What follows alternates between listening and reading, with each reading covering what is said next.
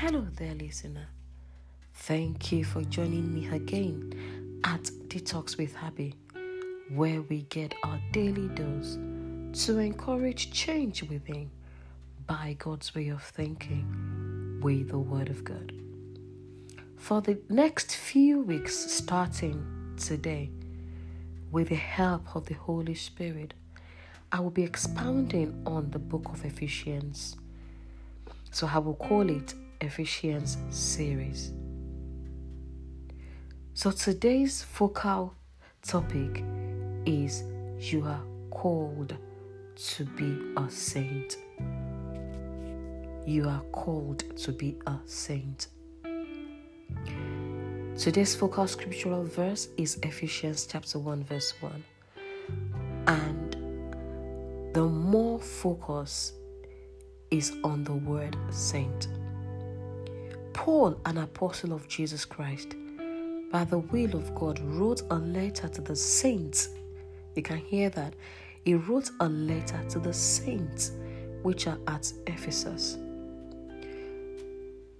That is in Ephesians chapter 1, verse 1. So the question is who is a saint? Do you consider yourself as a Christian to be a saint? I have heard Christians mentioned that they are sinners. I understand their perspective. Humanly speaking, no one is a saint. But in God's eye, whoever has given his life to Christ is a saint.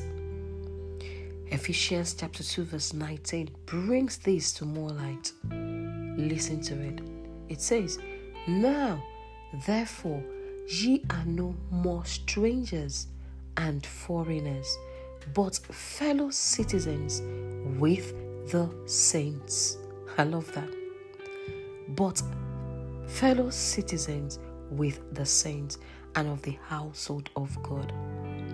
Also, in Romans chapter 1, verse 7, Paul says, To all that be in Rome, beloved of God, called to be saints. Let's use this analogy of a father son relationship. When a son is born into a family, he automatically bears the name of the family. His identity is linked to the family. Although, as a baby son, it would take time for him to mature from crawling to walking, making several mistakes while he gets to maturity or till he gets to maturity. Now, will there be an identity crisis because he makes mistakes? I doubt it.